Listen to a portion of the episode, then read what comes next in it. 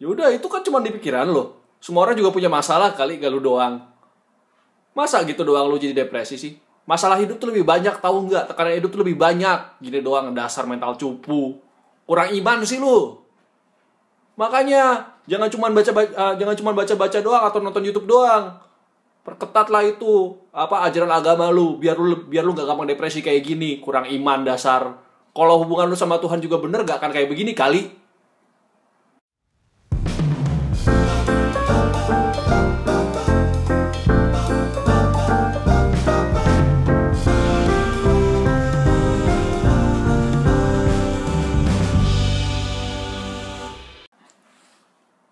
Halo. Halo. Hai. Halo. Halo. Ya, eh, selamat datang di sebuah siniar, sebuah episode. podcast buatan dari sebuah Buatan kesebuahan, Heeh. buatan tangan dari kami para Emang anak tangan? panti. Emang pakai tangan? Pakailah. Iya sih. Pakai tangan, saya pakai mulut. Iya sih, iya, iya. iya. Kan kliknya apanya pakai tangan kan ya? Iya. Eh, ini udah episode ke-8 kemarin gue sendirian makanya nervous banget. Ah, Manusia-manusia macam kau ini ngabarin baru entar-entar. ya bagaimana? Namanya juga urusan keluarga, ya enggak? Ur- urusan keluarga. Iya, iyalah. Ya, terus Iya, iya. acara ini disponsori oleh Belum Ada. Belum ada. Jadi masih, terbuka Masih terbuka untuk dengan sponsor-sponsor yang mau mensponsori. Iya, mana tahu gitu kan. Iya, Siapa? Teh pucuk gitu misalkan. Kenapa teh pucuk? Kenapa teh pucuk? Atau Mayora gitu kan. Mayora. Satu lagi dari Mayora. Indofood ya kan? Indo. Persembahan Indofood ya kan? Ketahuan tua banget ya. Dasar umur emang gak bisa bohong gitu ya ya. umur gak bisa bohong. Gitu. Nah tadi kalau lo dengar intronya agak-agak salty, agak-agak kasar gitu ya itu itu banyak yang terjadi di luar sana. Ya itu tema kita hari ini. Tema Temanya kita hari ini. tentang bantuan, Kesehatan. bukan bantuan, support. Iya, Support kesehatan jiwa, SKJ, iya SKJ. Senam kesehatan jiwa. bisa juga sih senam. ya. Gimana cara meditasi Iya, berarti? iya, bisa kan meditasi gitu kan. Ya, jadi uh, backstory-nya berasal dari kita berdua Mhm. yang satu bikin Instagram stories terus dihapus karena saking saltinya, yang satu Iya. lagi bikin terus di highlight. Bisa dilihat di at hacknock. Iya. Enggak itu ceritanya jadi ada temen gua. Duh ini kedengeran gak ya? Ya udah biarin lanjut aja. ya uh, di belakang backsoundnya lagi sholat zuhur. Heeh. Karena Lagi jam. 3 jam 3 Iya. sore nih. Karena jam 3 sore. Heeh. Eh, jadi ceritanya gini, saya punya teman di kantor. Ini orang tuh lagi apa ya bisa dibilang ya depres lah gitu. Heeh. Terus dia tuh efek samping dari depresnya itu adalah dia lebih care sama orang jadinya. Mm-mm. Intinya kayak gitu. Jadi ketika dia depres dia lebih mencurahkan perasaannya sama orang lain dibanding sama dirinya sendiri. Heeh. By the way, itu anjingnya Aldo Iya. Yang kalau ada adzan dia suka ngelolong gue nggak tahu kenapa gue juga bingung sih dari dulu begitu ya. padahal anjing gue si Pablo aja Enggak gitu. Sukanya kalau itu lagu apa susu murni gitu kan Lah. sayur roti gitu. Lah. dia kalau ada lewat tuh oh gitu ngelolong-ngelolong gitu Kalau ini enggak. kalau ini ada ini bingung gue nih Tiap azan begitu kan. tiap azan Anjingnya religius mungkin ya. Dia ikutan gitu. Ya udah lanjut mungkin aja. masa lalunya rohaniawan Bisa jadi, bisa Bisa jadi ya kan. Nggak tahu juga sih. iya Tadi apa? ya? Lanjutin. oh terus dia dia kenal sama satu cewek Heeh. eh, si cewek ini mungkin ngerasa nggak tahu sih mungkin ngerasa risih atau gimana gue nggak tahu atau mungkin emang nggak biasanya dia kayak gitu gitu Hmm. terus dia lebih care lebih care dengan cara nanya-nanya gitu gitulah kan Hmm. terus eh dia bilang dia bilang kalau ya lu kenapa lu kayaknya terlalu berlebihan kayak gitu gitulah pokoknya terus habis itu dibilang lagi sama dia eh, ya gue lagi banyak pikiran gue lagi depres jadi sorry gitu gue Hmm. gue biasanya pengaruh pengaruh dari depresi ke gue itu adalah gue lebih care sama orang lain daripada biasanya Hmm. tanya sama orang lain gitu dan gue lebih banyak melakukan sesuatu yang sebenarnya nggak negatif tapi gue nganggapnya jadi negatif gitu Hmm. Dia lebih frequent lah intinya terus uh, salah satu kesalahan temennya ini adalah ngomong uh, yang punya masalah tuh bukan lu doang gitu Hmm. yang yang banyak pikiran tuh bukan cuma lu semua orang punya beban pikiran lain-lain lah gitu Hmm. jadi stop complaining gitu Hmm. terus gue dengernya kan agak lalu panas lah hatinya kan Hmm. Nah, gue bikin di Instagram karena gue juga banyak mengalami hal yang seperti itu gitu. Gue cerita sama temen gue, temen gue ngomong kayak gitu juga, gitu. Hmm. which is gak enak sebenarnya kan. Kadang tuh lu cuma butuh didengar Hmm. atau butuh dibilang gue ada kok buat lu, selu gitu kan. Minimal kayak gitu. Nah. Jadi ya gue bikin lah, gue ya sorry for being salty atau gimana gitu. Tapi intinya ya gue merasa kalau bantuan bantuan kesehatan jiwa di lingkungan yang apa ya kalau Broven Brenner tuh yang paling kecil Mikro. mikro mi- mikro apa sih namanya lupa gue Gua mikro. belakangnya mikro meso itu Ya, gue lupa sih mikro. Ya nggak pokoknya lupa pokoknya, lah. pokoknya paling lingkungan kecil. kecil, Ah. lah Inner circle lah kalau bahasa Ya, inner sekarang gitu ya. Coba kita lihat dulu di Google. Mikro, mikro, Mikro apa ya? Mikroba. mikro Al- Alvaro Mikroba. Rekoba anjay Itu pemain Uruguay. Zaman lampau ya. zaman lampau ketahuan tua kan? Iya. Sistem. Iya, mikrosistem. ya. mikrosistem jadi ceritanya kalau di teorinya Broven Brenner tuh ada mikro ada meso ada exo makro kronosistem intinya kayak gitu nah gue merasa support kesehatan jiwa di sistemnya dia atau sistemnya kebanyakan orang yang depres atau mengalami gangguan jiwa atau mengalami ketidaksehatan mental gue nggak gue gue bingung sih ngebahasnya gimana kesakitan mental gitu kan nggak mungkin kan jadi kita pakai bahasanya ya ketidaksehatan mental lah. Ya, atau kelainan mental gitu kan. gangguan kesehatan mental mungkin. Iya, gangguan kesehatan mental. Itu tuh di mikrosistemnya dia itu agak jelek. Iya. Gue gue ngerasanya kalau orang-orang orang-orang yang ada di dekatnya tuh ya gue nggak tahu sih mungkin orang Indonesia doang atau gimana gue nggak tahu. Tapi stereotipnya orang dengan gangguan mental adalah gila. Iya. dan kebanyakan orang nggak terima gitu. Nah Pertama gila, kedua apa istilahnya? Nggak kuat, nggak kuat mental, mental tempe. ya Nggak- kayak gitu gitulah itu Uh, nanti ya, gimana dibahas dibahas Nah, nah sebentar lagi iya sebentar lagi ntar kita akan bahas lebih dalam. Terus gue juga pernah ngomong sama sama temen gue di jadi kita beda negara tapi udah temenan cukup lama lah gitu. Eh, dia bilang kalau orang apalagi orang tua ya mikrosistem paling kecil itu orang tua kan orang tua kakak adik kan Hmm. sebenarnya. Jadi tuh gue mengalami insight yang cukup dahsyat sih kalau menurut gue. Dia bilang gini, sebenarnya orang tua tuh kadang bukan nolak anaknya mengalami gangguan jiwa atau ketidaksehatan mental gitu. Heeh. Tapi mereka nggak terima kalau lu tuh lu tuh udah dididik sama mereka, lu udah berusaha dibahagiain sama mereka, tapi dia eh tapi lu tetap gak sehat secara Iya. mental. Dia nggak terima di saat eh, stereotip sakit jiwa itu atau gila itu melekat di anaknya. Jadi mereka berusaha menormalkan itu dan menganggap kalau itu "Ya enggak, lu nggak Iya. kenapa-napa. Itu lu nya doang. Mungkin nanti alasannya kayak tadi, misalkan kurang kurang beriman sama Tuhan gitu kalau lu punya terus kurang kurang kuat mentalnya gitu-gitulah pokoknya. Ah. Itu insight yang cukup menarik sih menurut gua gitu. Tapi di mikrosistem sendiri itu menurut gua kalau buat kesehatan jiwa malah toksik banget. Iyalah. Itu salah satu yang paling toksik kalau lu memiliki orang tua atau kerabat yang istilahnya masih nganggep kalau kesehatan jiwa itu nggak begitu penting. Sedangkan ya kayak gua mahasiswa psikologi, lu udah sarjana, Hmm.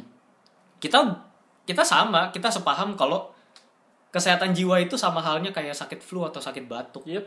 lu ke psikiater lu ke psikolog lu ke konselor itu lu nggak bisa nggak bisa apa ya nggak bisa menghakimi orang itu gitu itu sama aja kayak lu sakit batuk gitu misalkan sakit batuk terus kan lu minum obat gak mungkin kan lu batuk terus habis itu udah diemin aja tiba-tiba besok mati aja kan Iya, iya. kan nggak tahu gitu ya sama kayak apa kalau misalkan lo memiliki stres atau tekanan yang tinggi dalam kehidupan lo ya sah-sah aja buat ke sana. Buat ke psikolog psikiater atau konselor gitu. Menurut gue sih itu. Terus em, itu itu itu masih awalnya sih. Itu masih kulit luarnya sih. Menurut lu gimana dok? Kalau menurut gua gini ya, em, manusia tuh ya kan, kalau misalnya paling umum lu dalam filsafat gitu kan, atau mungkin paling umum deh, manusia tuh punya tiga bagian, tubuh, jiwa, dan roh gitu ya. Gua nggak ngomongin soal roh karena roh itu kalau gue bahas segmennya lain, karena tuh abstrak banget, ngawang banget. Tapi gue bahas tubuh sama jiwa aja. Sekarang gini, lu tubuh lu sakit, lu kecapean. Misalkan pernah nggak gitu lu eh, ke kantor a- atau mungkin kuliah, lu lagi sakit, parah demam, lu kasih surat ke kampus atau kasih apa kabar WhatsApp ke, ke dosen lu atau mungkin ke mana atasan lu dan respon mereka adalah lu kurang iman sih makanya lu bisa kena demam. Coba pikir aja, masuk akal nggak digituin? apa hubungannya antara iman dengan penyakit fisik Iya. Kecuali lu penganut, kecuali lu penganut ya, penganut teologi kemakmuran yang ekstrim kanan banget yang bilang kalau lu dekat sama Tuhan, lu nggak akan sakit sedikit pun, lu nggak akan miskin, lu nggak akan, Nggak akan menderita, gitu. lu nggak akan kere. Nah kalau lu penganut kayak gitu ya udah, mending stop dengerin ini sekarang ya. Kalau lu penganut itu, tapi kalau lu bukan penganut itu silahkan lanjutin. Jadi kayak fisik itu kan bisa capek, fisik itu kan bisa rentan kena penyakit, kena virus.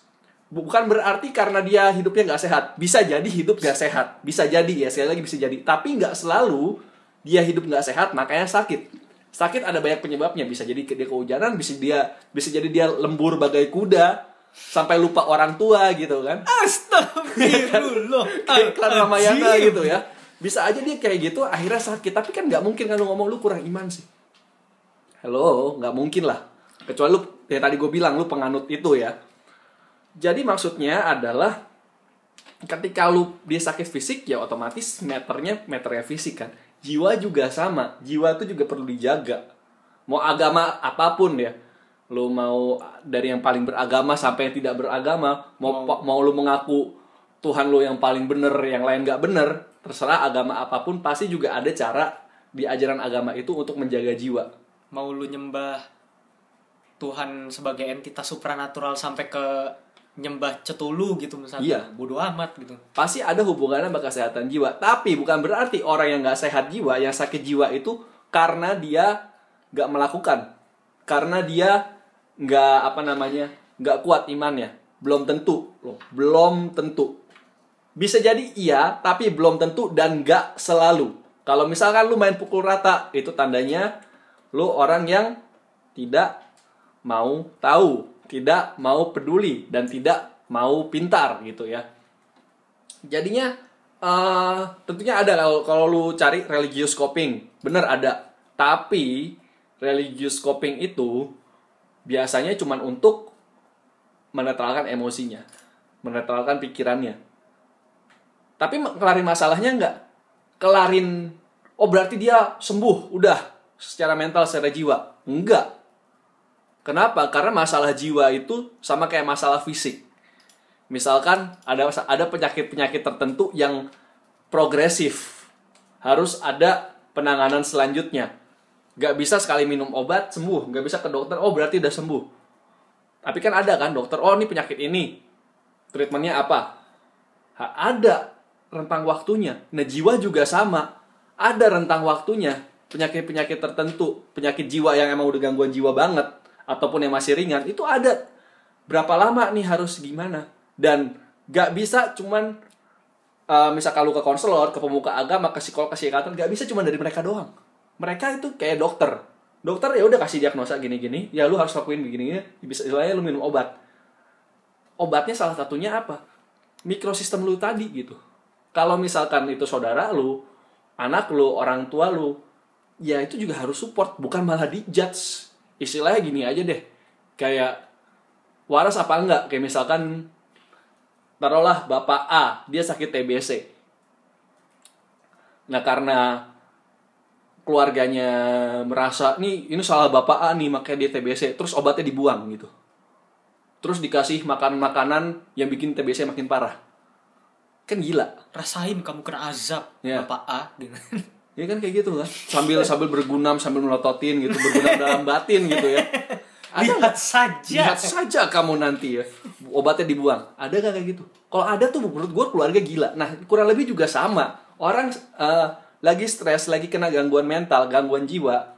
Baik itu ringan ataupun berat. Jangan lu judge. Jangan lu judge itu. Karena lu ngejudge istilahnya sama kayak ngebuang obatnya gitu. Karena salah satu cure-nya itu lu. Baik itu teman, eh, lu satu sahabat, pacar, orang tua, anak, saudara, atau apa istilahnya teman deket. Kalau lu lakuin kayak gitu gila lu ya. Istilahnya kayak lu gak lu berarti emang gak gak mau dia sembuh gitu. Lu judge dia kurang iman lu judge dia apa. Sekarang gini kalau bahas kalau masalah kurang iman emang lu bisa ngukur iman orang gimana caranya? Nah itu. Kecuali konteks lu. Lu pemuka agama. Pemuka agama sarjana teologi teologi apa pun deh ya.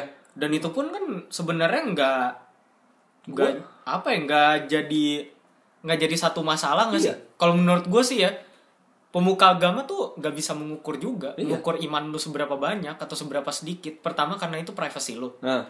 Kedua ya ini nggak sih membingungkan nggak sih ngukur ngukur aga eh ngukur kadar agama tuh cuma dari lo dilihat lo dilihat apa ya lo dilihat sehat apa enggak secara psikologis Nah. atau sehat atau enggak secara apa ya secara fisik misalnya kayak gitu kan iya ini ada tweet menarik juga dari Syekh Azhar Nasser Heeh.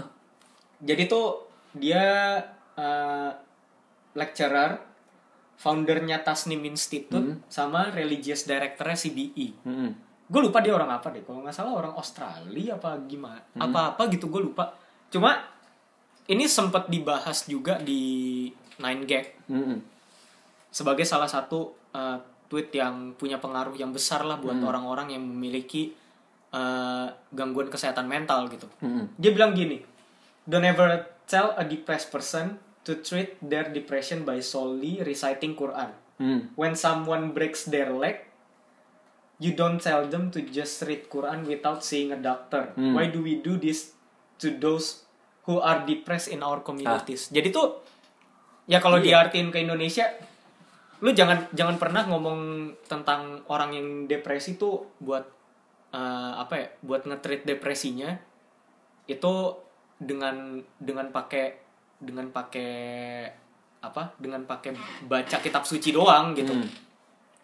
Terus eh, kalau misalkan lu patah kaki gitu, kaki lu patah, terus habis itu lu kan nggak mungkin bilang ke eh, orangnya udah baca aja, eh, baca kitab suci aja, Hmm. tanpa lu harus ke dokter gitu kan. Mm. Sedangkan di komunitas masyarakat madani saat ini gitu, anjir bahasanya gitu banget. baku banget ya Baku bet ya. iya Baku gan. baku bakugan dong ah Eh, gimana bakugan ya kan Iya tapi maksudnya di masyarakat sekarang ini Heeh. ya kebanyakan kayak gitu Iya. kayak misalkan lo lagi depresi terus habis itu dibilang ya banyak banyak baca alkitab lah kau nggak bisa cuma mengandalkan dirimu doang ya masalahnya bukan Eh. ngandelin diri atau gimana gitu kan kesalahannya di situ malah lo ngerasa kalau kesehatan mental itu sama iman itu sama gini Ya. ya, Eh, apa ya salah satu pengaruhnya juga lu sakit fisik emang dibilang kayak gitu lu nggak sakit hati apa dibilang kayak misalkan lu tabrakan sisa kaki lu doang harus diamputasi terus habis itu lu bilang eh terus habis itu orang tuanya bilang udah nggak usah diamputasi dok gitu. Biar dia baca alkitab nanti sembuh gitu kan. Mati anjir anaknya nanti. Kehabisan darah gitu. Kita kalau nggak enggak kakinya busuk terus mati gitu kan.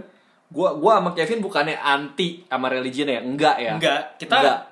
kita orang yang gue sih gue sih nggak tahu sih. Nah lu nggak ya tahu. practicing Ah, gue ah. percaya. Heeh. tapi secara masuk akal Nah, gue deis kalau bukan teis Kalau lu misalnya perlu percaya gitu ada mujizat, iya gak usah dibawa dokter karena lu kere, nggak punya duit. Kalau dokter mahal ratusan juta, Iya bener, lu gak, gak masalah, lu percaya mujizat itu juga ada di Alkitab, itu juga ada di Al-Quran, mujizat gak, gak ada yang salah dengan mujizat, tapi ada bagian-bagian tertentu yang lu harus lakuin.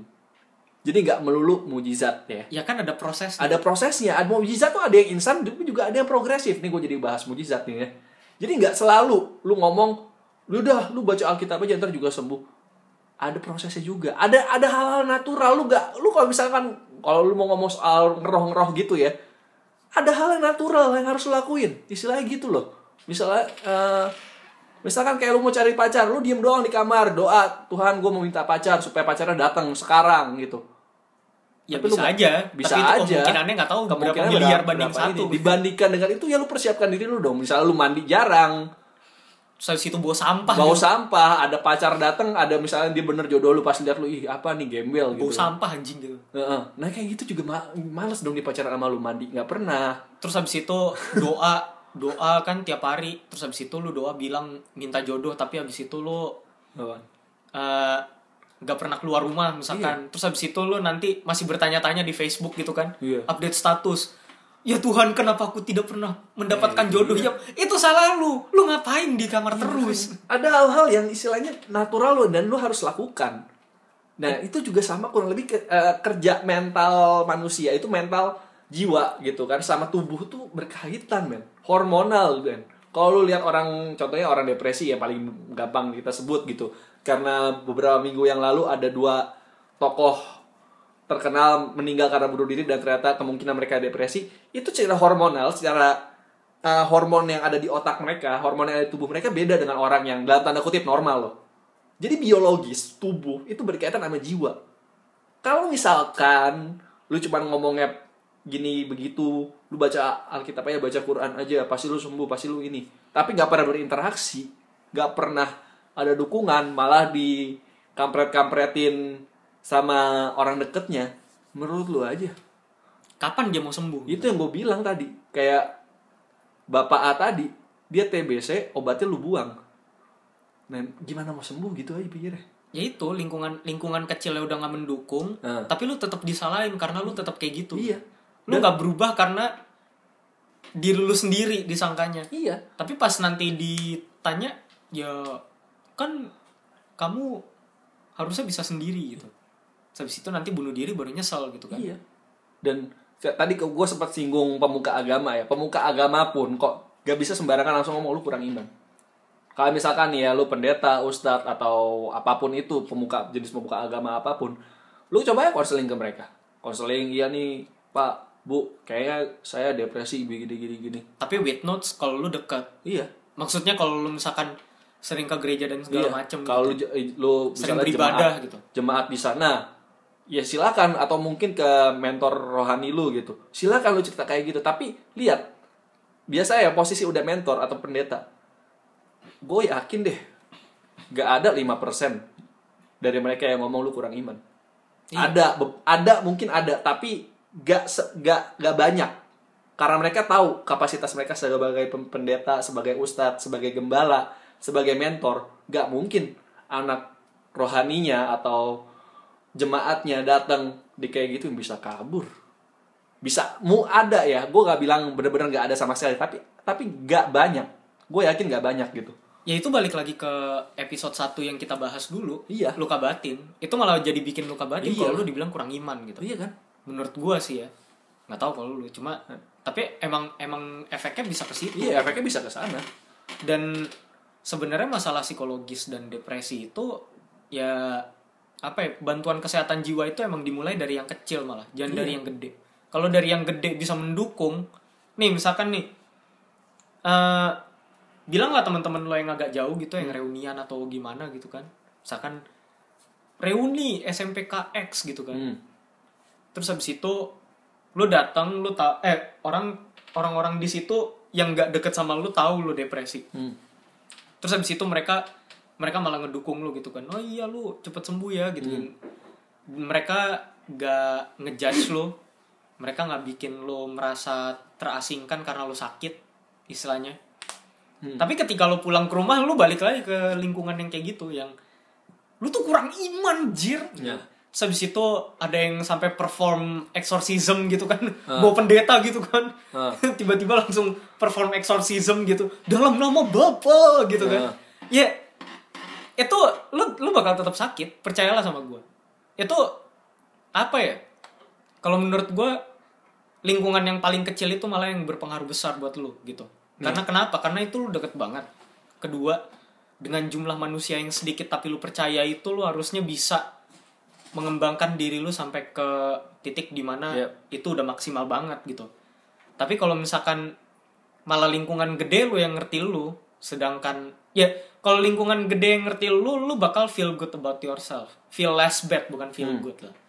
Jadi lu ngerasa kalau oh ternyata gue nggak seburuk itu gitu kan? Tapi di saat lu ng- ngelihat lingkungan lu yang mikrosistem itu lagi lu bakal ngerasa kalau lu tuh mengecewakan orang-orang gitu.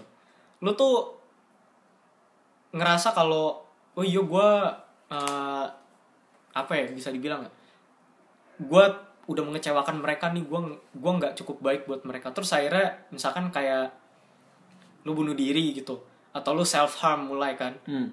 ya menurut gue itu jadi jadi apa ya jadi bumerang aja kalau misalkan lingkungan kecil itu bahkan gak ngedukung lu gitu Yep.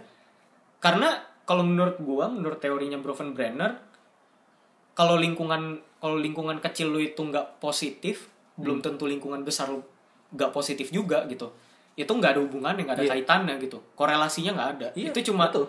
sekedar kualitas pertemanan lu segede Iya. apa gitu jadi kalau misalkan ya itu kayak gue bilang tadi kalau misalkan di lingkungan besar lu lu didukung lu dirangkul terus habis itu lu dibilang kalau itu nggak kenapa-napa terus habis itu tapi di lingkungan kecil lu lu dijudge atau disalahin Hmm. ya gak bakal berpengaruh banyak jadinya. Iya. lu bakal tetap depres dan itu bahaya. Dan lu bakal ngerasa kalau itu nggak tetap gak ada support. Padahal sebenarnya supportnya udah dari lingkungan yang gede. Dan orang ngelihat lu jadinya tuh kayak eh iya ya kasihan. Apa sih dia gue kira hidupnya seneng-seneng aja. Gue kira kita udah mendukung dengan baik gitu-gitu kan. Ternyata nggak gitu. Ternyata lingkungan kecil yang toxic gitu. Iya, makanya. Nih, nih gue ngomong sebagai kapasitas gue sebagai pendoa ya. Karena gue udah banyak ngadepin dan ngadepin langsung nggak banyak, tapi maksud gue involve di dunia konseling yang dibilangnya ini kerasukan, dia dikuasai roh jahat, sampai yang lain-lain. Kalaupun bener orang ini dia depresi karena dikuasai roh jahat, setelah lu eksorsis, rohnya keluar, roh jahatnya minggat gitu ya. Tapi lu bayangin, misalkan dia umur lah, taruhlah sebut aja umurnya 25 tahun seumur gua gitu. Dan dia 25 tahun, selama 25 tahun depresi, dikuasai sama roh jahat itu dan akhirnya roh itu lu tengking dalam nama Bapa, dalam nama Yesus, akhirnya tuh roh itu minggat kabur. Tapi lu pikir juga kebiasaannya dia gimana? Kebiasaan selama 25 tahun itu dan lingkungan selama 25 tahun itu emang roh depresi udah pergi, tapi belum tentu dia langsung sembuh ye gua jadi jadi orang yang sangat apa sangat happy gak, gak pernah depres lagi. Nggak mungkin kayak gak gitu juga. mungkin karena pikiran dia selama 25 tahun tuh gimana? Nah. Future supportnya harus ada. Dan yang gue bilang itu tadi kita ngomongin soal roh nih ini gue ngomongin soal roh ya soal iman ya. Karena gue rasa gue perlu ngomong soal kayak gini buat buat kalian ya. Lu ngomong soal roh soal iman lu ngomong lu ngatain orang lu kurang iman itu emang bisa menambahkan iman mereka. Kalau misalkan lu bisa ngukurnya gitu emang itu lu ngomong lu kurang iman. Emang itu bisa menambahkan iman? Sekarang gue tanya aja. Kalau ada yang bisa ya kalau ada kayak gitu dan itu berhasil DM ke gue gue mau ketemu orangnya dan gue mau belajar ilmunya. Kalau ada kalau nggak ada ya udah stop doing it ya. Ini kenapa gue ngegas begini? Karena banyak banget gue ngeliat bolak balik di gereja gue sendiri waktu itu juga pernah ada kasus kayak gitu dibawa bolak balik pas gue ngeliat gue, gue sebagai pendoa gitu dia udah nggak dikuasai roh jahat lagi gitu. Terus kenapa bisa kayak gitu? Ternyata pas coba diceritain ya keluarganya abusive sampai sekarang. Nah terus mesti gimana? Nah itu kompleks tuh gak segampang oh dia di ini udah berarti bener. Ternyata pas gue coba korek dia udah sampai waham kalau delusional atau waham. Kalau dia waham dikuasai waham diposes gitu sama apa pun itu ya. Padahal udah berhenti padahal udah aslinya. padahal udah enggak maybe. Padahal udah enggak tapi dia punya waham itu dan itu sampai delusional. Setelah gue lihat ternyata di abuse sama kakaknya sama bapaknya sama mamanya juga di abuse. Bahkan juga pernah dilecehkan seksual sama kakaknya. Nah hal-hal kayak gitu tuh yang bikin orang ini jadi Balik-balik seperti ini. lagi. balik-balik lagi berarti itu masalahnya bukan apa tuh? Masalahnya kan di traumanya dia. Masalahnya kan di family systemnya dia. Yaitu mungkin bisa ke luka batin mungkin juga bisa ke trauma mungkin juga ke yang lain. Nah itu makanya gak sesimpel kurang iman. Iman matters iya. Faith matters iya. Tapi gak sesimpel kurang iman. Karena lu ngomong lu lu kurang iman lah. Dia gak gak kelar masalahnya. Malah bisa tambah ribet. Malah dia bisa nyambung ke self harm ntar ya gue kurang iman ya udah gue mati aja bisa ke suicide kayak gitu loh. Bukan gak mungkin gitu. Bukan gak mungkin ngerti nggak maksud gue jangan inside jokes ah. Gue nggak inside joke sih gue ngomong gue ngomong natural pak. Ngerti nggak lu maksud gua? Ya, jadi gitu ya ngerti ngaco nggak? nih minta maaf lu. Sorry sorry ya. Sorry sorry sorry. Eh, itu maksud gue tadi kayak gitu tuh. Gak sesimpel itu. Udah kan nih ya kalau misalnya lu mau kutip Alkitab sering banget kan kayak gitu kan orang jadi sok-sok mengutip Alkitab gitu kan ngasih cherry ayat picking. cherry picking gitu. Lalu lu baca Alkitab yang bener deh. Misalkan dibuat yang Kristen ya. Karena gue Kristen gue jadi ngomong lu baca Injil Matius Markus Lukas Yohanes. Pernah nggak eh, di itu Tuhan Yesus ada orang gila dibilang lu kurang iman? Enggak nggak ada. Bias, emang si Tuhan Yesus kadang menguji. Tapi menguji dia juga lihat kapasitas orangnya. Nah kalau lu ngomong kurang iman lu niru siapa gitu? Buat yang Kristen ya yang aku ya buat yang aku aktivis gitu buat yang aku murid Yesus. Lu niru siapa? Ngomong kurang iman. Yang setahu gue yang nuduh-nuduh gitu tuh kerjaannya setan gitu kan. Lu jangan nyalain setan. Setan memang udah salah sih gitu kan. Ya udah. Jangan ditambah tambahin kesian. Bahkan gue lupa di gue lupa di ayat mana. Kalau nggak salah di Amsal atau di Mazmur atau di gue lupa Amsal deh kalau nggak salah. Gue ma, ma- nih sorry ya kalau gue lupa ya. Ada tertulis gila ada tertulis men anjir lah jadi teologis banget anjir wey. Men- apa menangislah bersama orang yang menangis. Tertawalah bersama orang yang tertawa. Jadi kalau misalnya dia lagi sedih ya udah lu jangan ngomong lu nggak boleh sedih ada orang yang lebih sedih daripada lu tahu nggak? Sekalian aja ada orang seneng eh gue juara satu gitu. Ngomong ada yang juara setengah anjing gitu. Ada, yang- ada yang juara setengah anjir gitu kan. Gue gue gue gue juara satu di misalnya menang futsal gitu ya menang futsal satu sekolah gue ada juara satu nih futsal ye. Selebrasi mungkin nggak lagi selebrasi gitu ngomong alah ada yang menang juara piala dunia. Ada yang lebih gede dari ada lu. lebih gede daripada lu. Gak usah sok gak usah gak usah seneng lu. Nah pikir aja coba. Itu kan bikin orang sakit hati. Ya. iya gila. Nih oke. Balik ke hal-hal yang membumi. Ya kalau tadi gua angkat soal ini. Kalau misalnya nggak nggak ngerti DM gua aja. Ntar kita ngobrol. Atau voicemail juga boleh di Voicemail juga boleh. kalau misalkan mau pakai aplikasi Anchor bisa. Ya tapi kalau nggak mau ya udah. Udah. gitu amat. Ya udah nggak apa-apa. Lanjut aja Eh, apa tadi? Lu mau ngomong apa? Lupa lagi. Nggak nyambung sih Oh, kayak nyambung. episode yang lalu sih Ah. victim blaming. Heeh, iya victim blaming juga. Salah satunya ya itu yang dibilang kurang iman gitu kan. Terus habis itu ada ada ada satu kebiasaan orang Indonesia yang gue lihat kayak ya nih hidup hidup manusianya kan misalkan ada orang gitu si A bunuh diri gitu kan. Hmm. by the way kita ngangkat ini sebenarnya kayaknya gara-gara gara-gara Anthony Bourdain sama Kate Spade meninggal gitu. karena bunuh diri indikasinya gitu. Hmm. mungkin karena depresi gue nggak tahu gitu kan. Tapi ya mereka bunuh diri gitu. Hmm. terus eh, ya itu gue mendengar kalau banyak orang bilang ya kan hidupnya udah kaya udah bahagia. Masa masih bunuh diri juga gitu kan. Kayak Pak Sabto gitu. Nah, mata kamu udah empat. Masa masih ditendang juga gitu kan. Kan tuh ngeselin gitu. Iya. Eh, apa ya menurut menurut gue tuh itu sangat-sangat naif aja gitu. Orang yang kaya belum tentu bahagia. Iya. tapi kalau misalkan orangnya bahagia ya punya duit gitu.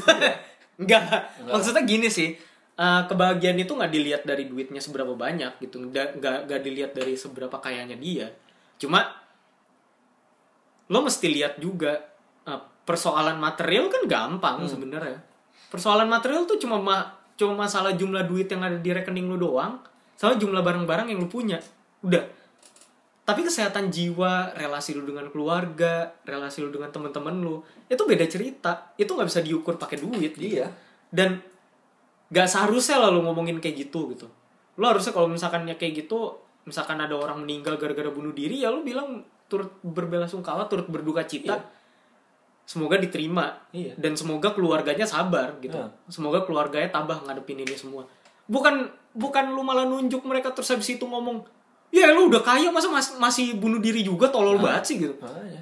gue masih ingat sih ada orang yang ngomong kayak gitu dia tuh ngomong makin banyak aja sih orang tolol di dunia pakai bunuh diri gitu ya maksudnya gini sih kalau menurut gue ya, orang yang depresi depresi itu prosesnya Hmm.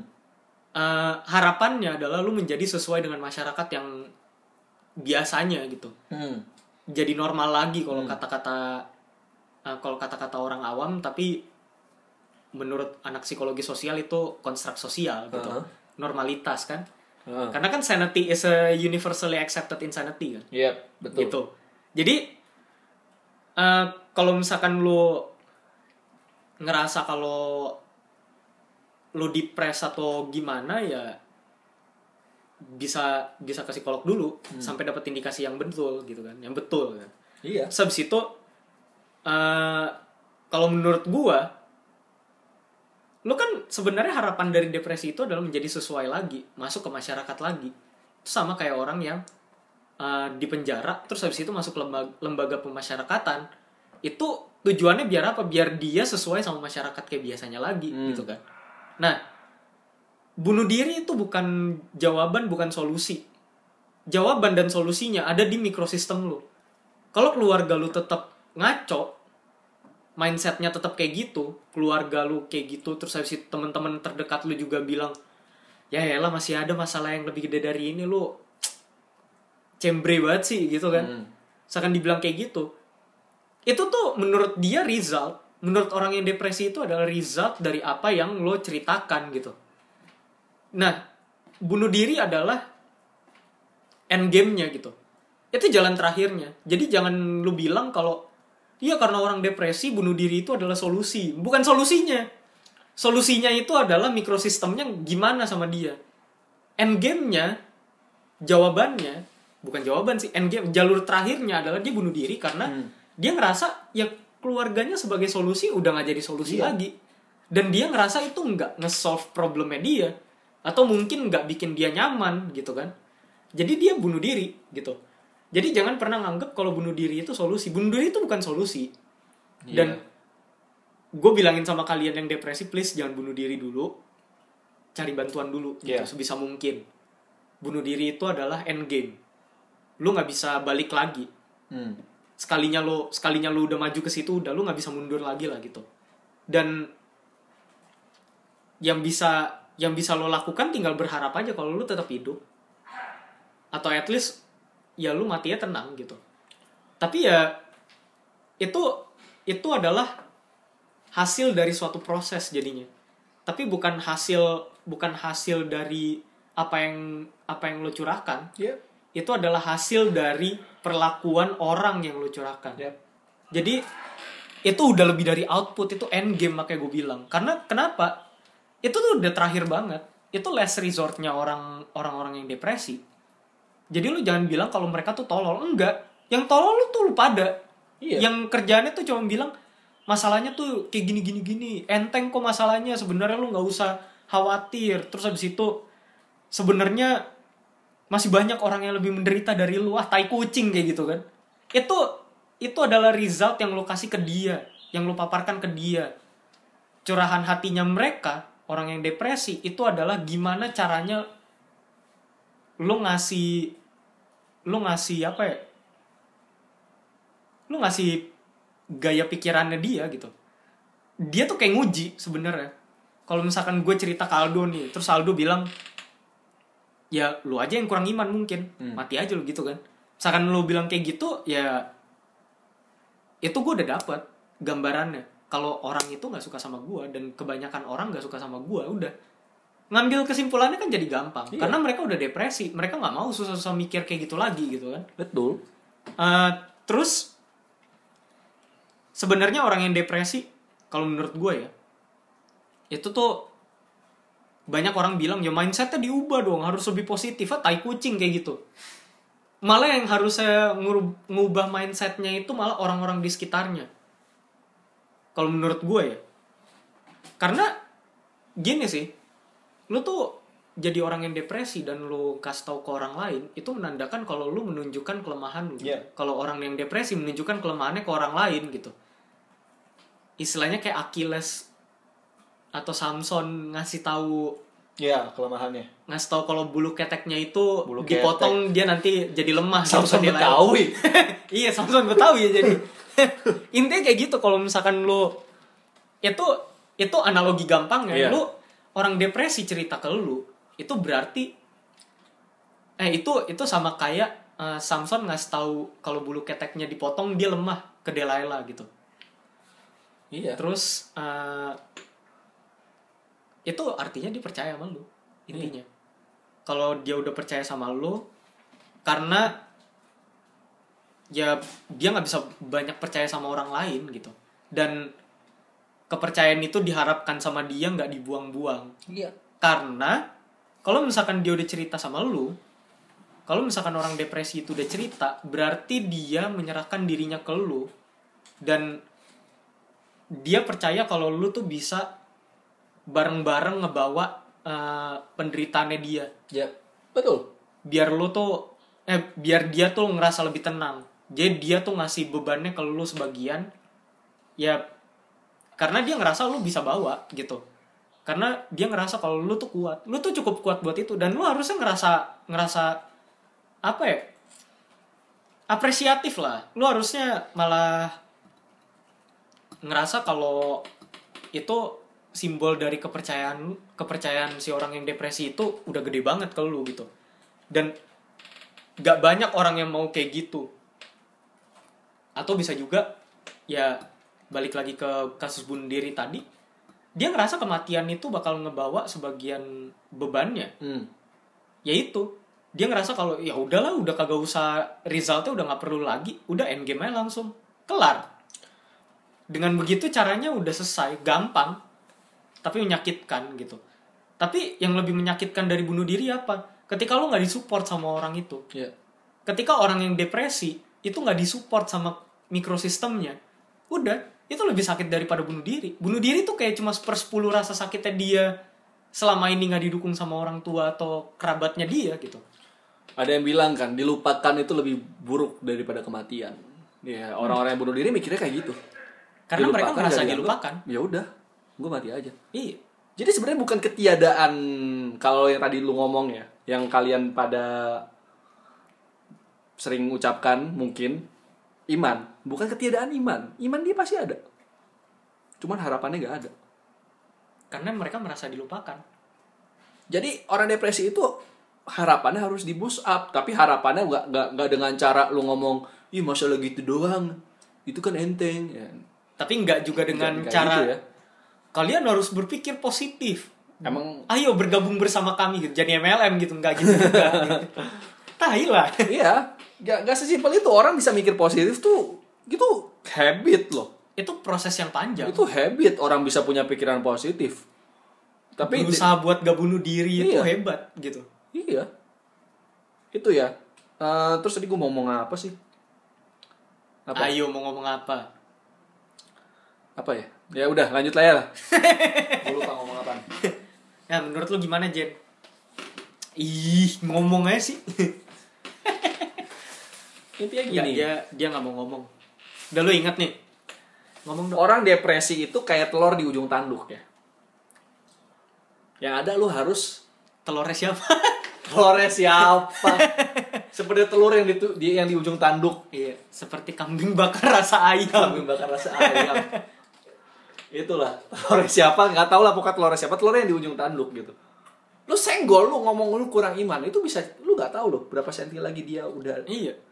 berapa mili lagi di disenggol jatuh pecah lu mending kalau mending kalau jatuh. Kalau apa? Kalau ditepok begini dari atas? Nah, iya di slam dunk kan? Iya, disendang gitu kan. Terus habis itu telurnya pecah dari dari bawah gitu kan. Nah, Itu ketusuk sama tanduknya itu lebih sakit lagi. iya itu loh lu nggak lu nggak tahu seberapa bebannya orang. Tapi gini ya gue ngomong begini bukan berarti setelah dengerin ini kalian semua langsung ya udah ya gue depresi semua depresi supaya Ya, gue jangan jadi bocah edgy. jangan jadi kayak gitu ya. Gue Tolong. juga gue juga nggak suka tuh dengan orang-orang yang dia nggak tahu apa-apa tentang depresi. Belum gitu tahu jelas tentang depresi. Ya boro-boro kagak. Bahkan bahkan mungkin gak mengidentifikasi. Iya. mungkin dari masalah-masalah yang gampang doang misalkan kayak diputusin pacar gitu. Ya mungkin bisa depresi tapi Iya. dep- tapi indikasi depresi itu lo harus dapat dari seorang yang ahli. Iya. Dari psikolog psikiater konselor. Iya. Harus mengalami prognosis diagnosis gitu kan. Iya. Itu sama kayak lu misalkan flu gitu. Hmm. nggak bisa kalau ngomong gua kanker gitu iya tiba-tiba anjing gua kanker anjing tidak gitu. Kayak Terus lu, lu lu pusing lu pusing gara-gara kurang makan doang uh, tumor otak nih gua ya. gue bakal mati tiga hari lagi tiba-tiba kayak gitu. jangan jadi gitu. bocah edgy kayak gitu Jangan please. kayak gitu. Soalnya banyak banget. Kita lihat di Facebook juga itu uh, kadang kan orang ada aja kan yang kayak dia putus putus cinta gitu. Terus habis itu depresi tapi kelihatannya kayak nggak depresi gitu. Iya maksudnya ya nggak apa-apa. Ya, nggak apa-apa lu bilang depresi. Tapi lu harus harus tahu dulu. Lu tuh Jangan- harus ngecek ke orang yang lebih ahli dulu. Jangan langsung asal main post depresi terus habis itu nanti malah dikatain drama gitu gitu jangan pakai istilah-istilah yang lu belum ngerti betul gitu lah istilahnya Iya, ya. Kalau iya. misalkan lu ngomong iya gua gua sedih nih karena habis putus pacar, gua Iya. galau, ya nggak pakai masalah. pakai aja That's istilah fine. yang awam gitu That's fine lu ngomong kayak gitu semua orang juga pernah sedih, semua orang juga pernah putus pacar. That's fine, tapi nggak perlu apa lu ngomong gua gue depresi, depresi sehingga parah. ingin mati rasanya tai Iya. Nah, sekali lagi kalau misalnya lu putus pacar ya lu cerita lah lu kenapa putus pacar dia buat yang di, yang buat yang mau cerita tapi buat yang dicurhatin juga jangan jangan langsung ah di dia lu putusin pacar doang masih banyak kali yang mau sama lu gitu gitu Iya. gitu jangan Lu- harus kayak gitu. Lu dia, lu dia- dia ganteng sedih. gitu. Ya gue tahu gue ganteng tapi nggak kayak gitu caranya gitu. dia sedih. Dia sedih ya udah lu support juga gitu. Jadi ini untuk gak, gak cuma untuk orang yang dengerin orang depresi atau orang yang gangguan berat ya tapi orang yang kayak sedih orang yang lagi galau juga lu perlakuin hal yang sama. Iya. Be a decent human being lah gitu ya. Baru pengen gue bilang anjay. Ya kan?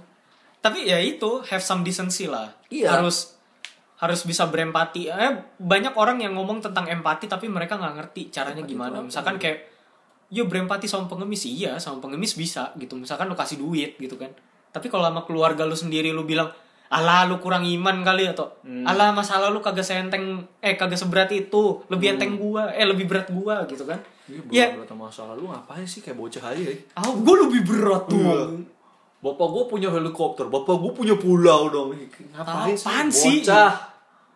Please lah, bocah lah. Jangan jangan jangan jangan bocah. kayak gitulah jangan jangan jadi bocah meme jangan jadi bocah edgy gitu Iya. jangan jadi bocah. Nggak, nggak jadi. nggak jadi, nggak jadi. ngaco Nggak nih. jadi, nggak jadi, nggak jadi. tapi ya ya menurut gue segini eh, jangan jangan jadi bocah edgy juga yang lu bilang langsung depresi gitu, Iya. gitu aja tanpa lu ngelihat dari orang-orang yang ahli dulu gitu Iya. atau lu ngerasa kalau misalkan lu eh yang ngerasa kalau misalkan depresi bagusnya ya lu tanya dulu gitu. Jangan langsung bilang lu depresi terus habis itu lu nggak mau ke mana-mana terus habis itu lu menikmati depresi lu itu. Iya. ya stres bisa jadi depresi ketika itu tidak ditanggulangi gitu. Tapi kalau misalkan ditanggulangin cepet-cepet ya bisa, Bisa enggak bisa nggak jadi gitu. Banyak orang pulih dari depresi. Jadi jangan bilang "De- oh, depresi itu udah lu itu dead end. Ada banyak caranya. Asal nemu orang yang tepat dan komunitas yang tepat dan juga situasi yang tepat. Kayak misalkan micro skill lu, micro skill lagi. mikrosistem eh lah Mikrosistem lu gak bisa diandalkan.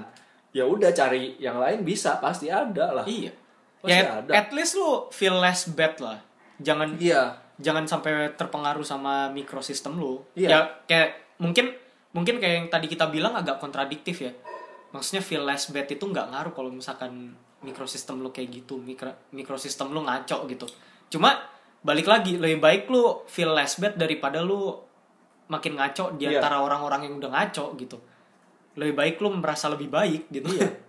Kan lebih baik lebih baik daripada daripada gitu kan Ini daripada daripada. Ibaratnya kayak bukan ibarat sih, istilahnya kayak ya I- ibarat sama istilah sama sama ya. Istilahnya kayak gimana ya orang eh lu udah tahu di sini nggak support? Ya udah cari yang support. Iya. Lu udah tahu eh, di sana ada lumpur hisap. Ya udah jangan ke sana. Iya. Gitu kan? Lu jangan karena ada kata-kata hisap terus habis itu lu berasa jadi sexy time gitu. Nggak bisa kayak gitu. Sexy time. Jorok ya. Ini apa nih? Bodoh amat. Ada awas anjing galak dan lu tahu lu takut anjing. Ya udah jangan ke sana gitu. Iya jangan dideketin Masih ada. jauhkan lingkungan-lingkungan toksik dari diri lu Iya. Gitu ya. Tapi tapi sekali lagi kalau misalnya lu belum kuat, belum kuat untuk menjauh dari sana, pelan-pelan aja. Nggak usah, nggak usah langsung. Ya gua harus kuat langsung cabut gitu. Misalkan lu Iya. uh, anak SMP masih hidup sama orang tua, masih dibiayain semua muanya, belum bisa cari duit. terus lu kabur dari Lu rumah kabur dari rumah. Ya, ya tapi habis itu lu tetap nelpon pak transfer duit jangan lupa gitu iya ya gimana kayak gitu kan pasti ada sih. Gue gue bilang pasti ada di mikroski di mikroski lagi. Kenapa mikroski mulu mikrosistem sih? astaga. Di mikrosistem lu itu pasti ada deh. Kalau misal nggak keluarga inti pasti ada keluarga mungkin om lu mungkin tante lu. Kenapa Mungkin gua kenapa bapak tua. begini ya? Kenapa kenapa lu tantenya pakai apostrof? Kurang ajar. Ya mungkin tante lu mungkin om lu mungkin kakek lu oma lu gitu kan? Mungkin bapak udah bapak tua tulang nan tulang gitu kan? Iya, batak banget anjir. Banyak pasti ada gitu. Pasti Iya. Di tengah kalau kata-kata Kamen Rider Kabuto kan di tengah satu dunia yang busuk pasti ada satu orang yang mau melindungi iya asik. Kalau nggak ada gimana? obacan gaite ita kan? Iya obacan gitu Kalau merasa nggak ada gimana? kalau ngerasa nggak ada ya itu saatnya lu nyari psikolog. Iya. kalau emang lu udah nggak ada. Iya. Psikolog feeling hope, konselor feeling feeling hopeless itu adalah ketika lu ya kayak gitu kalau misalkan lu ngerasa nggak ada udah cari bantuan lebih baik gitu ya kalau Atau- misalkan lu yang lu yang aktif di komunitas rohani di masjid di wihara di gereja ya cari temen gereja lu ca- cari pendeta lu cari mentor lu Iya, gitu. cari yang ngasih pengaruh positif ke Iya. lu gitu. Cari mentor lu gitu. Apa sih namanya istilahnya kalau kalau di muslim apa tuh? Mentor? Apa? Guru spiritual. Ah, bahasa Arab ya gue lupa tapi apa. Ya itulah intinya ya ya itu sih kayak apaan? Al mualim oh, mualif Assassin's Creed dong ah. ya itu cari mentor lu cari grandmaster lu kalau lu assassin gitu kan. Iya iya. Iya, kayak gitu. gitu. cari sebenarnya ya itu balik lagi. Cari cari orang-orang yang berpengaruh positif. Iya. biarpun mikrosistem lu ngaco at least lu dapet eh dapat perasaan di mana lu diterima dan dihargai di situ. Seenggaknya first aid dulu gitu. Iya setidaknya P3K nya Iya. dulu. Kan gak mungkin lu orang udah ususnya terburai-burai terus habis itu lu lu masukin ke rumah eh langsung bawa ke rumah sakit gitu aja kan keburu mati Iya. mendingan P3K dulu gitu. Kayak apa waktu itu salah satu youtuber favorit kita kan Siapa? yang, yang si Eje yang perutnya oh sobek iya. Dia perutnya sobek berdarah parah.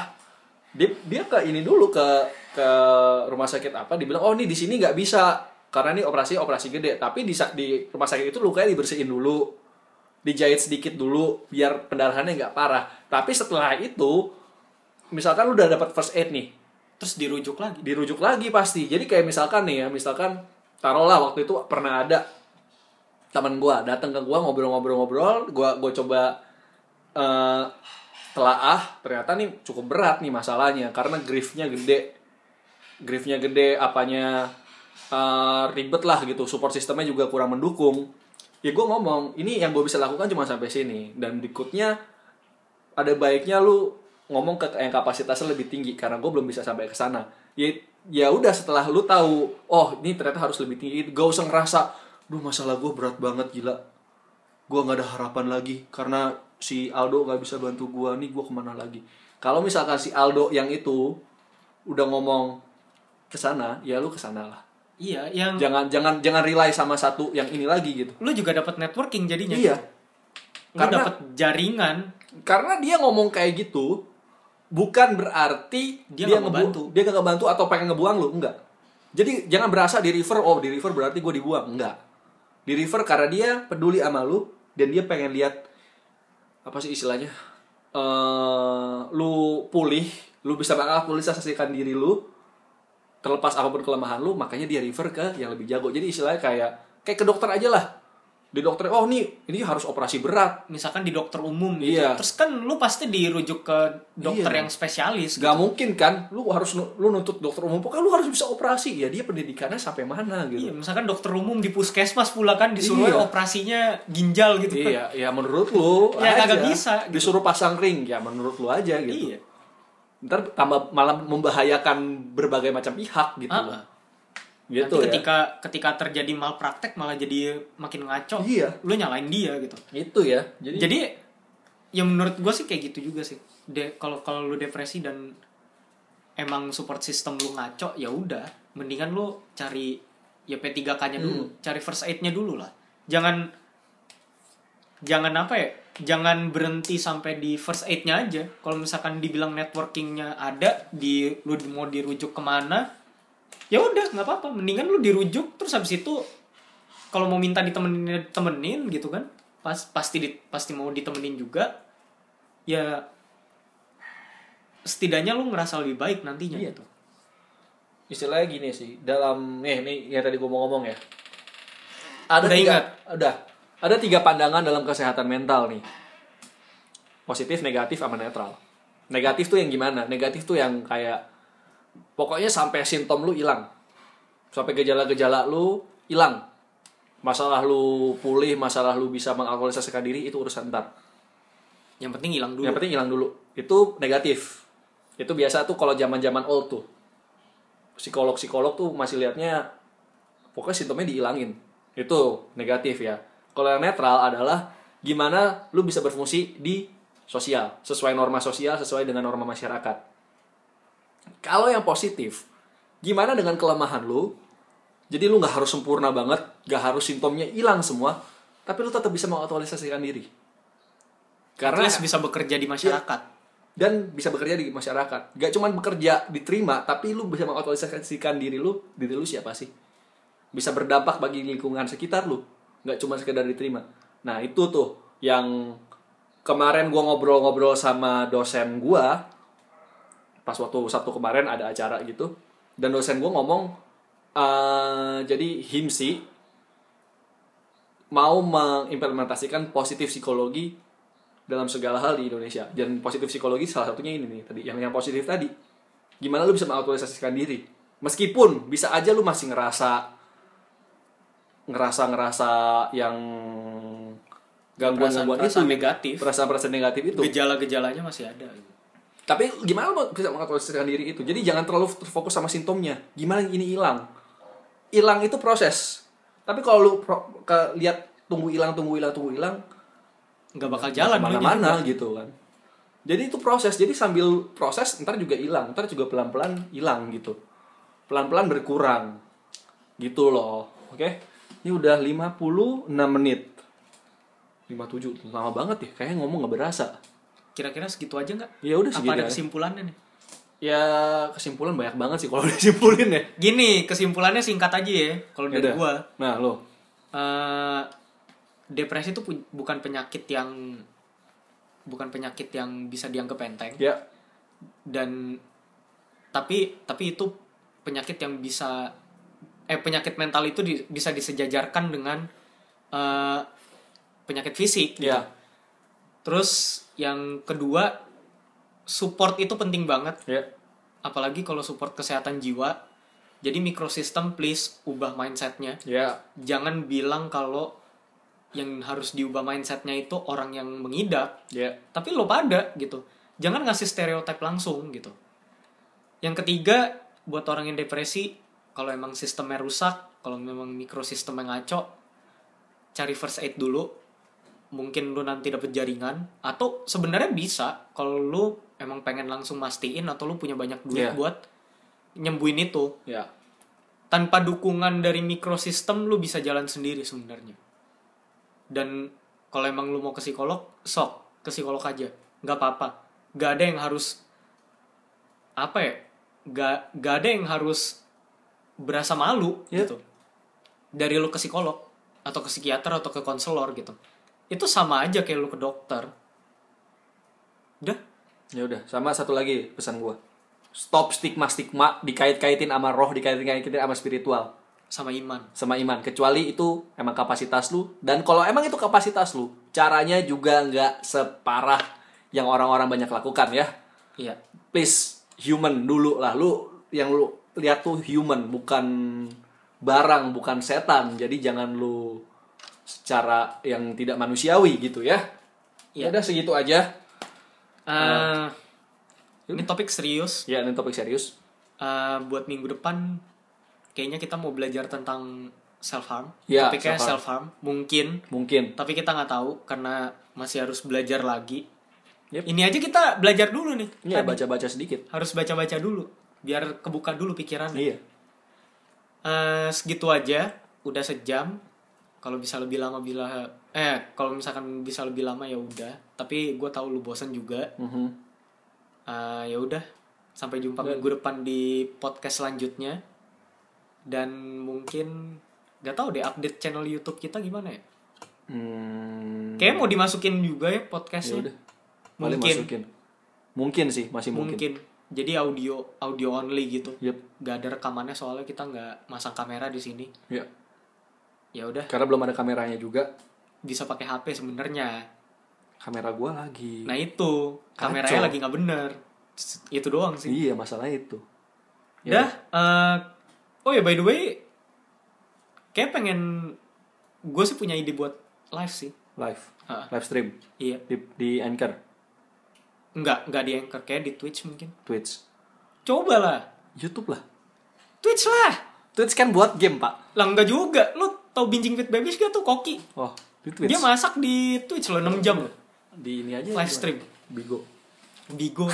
ya lumayan lah biar bisa impactful daripada ngeliatin belahan mulu kan. Iya kan? Daripada di situ dapat duit buat sesuatu yang gak Tidak. bener di situ. Anfaedah. Unfaedah gitu. Ya udah. Jadi panjang lagi nih. Udah deh. tutup aja, tutup aja ya. Ya udah. Eh, sampai jumpa di podcast berikutnya. Ciao. Bye.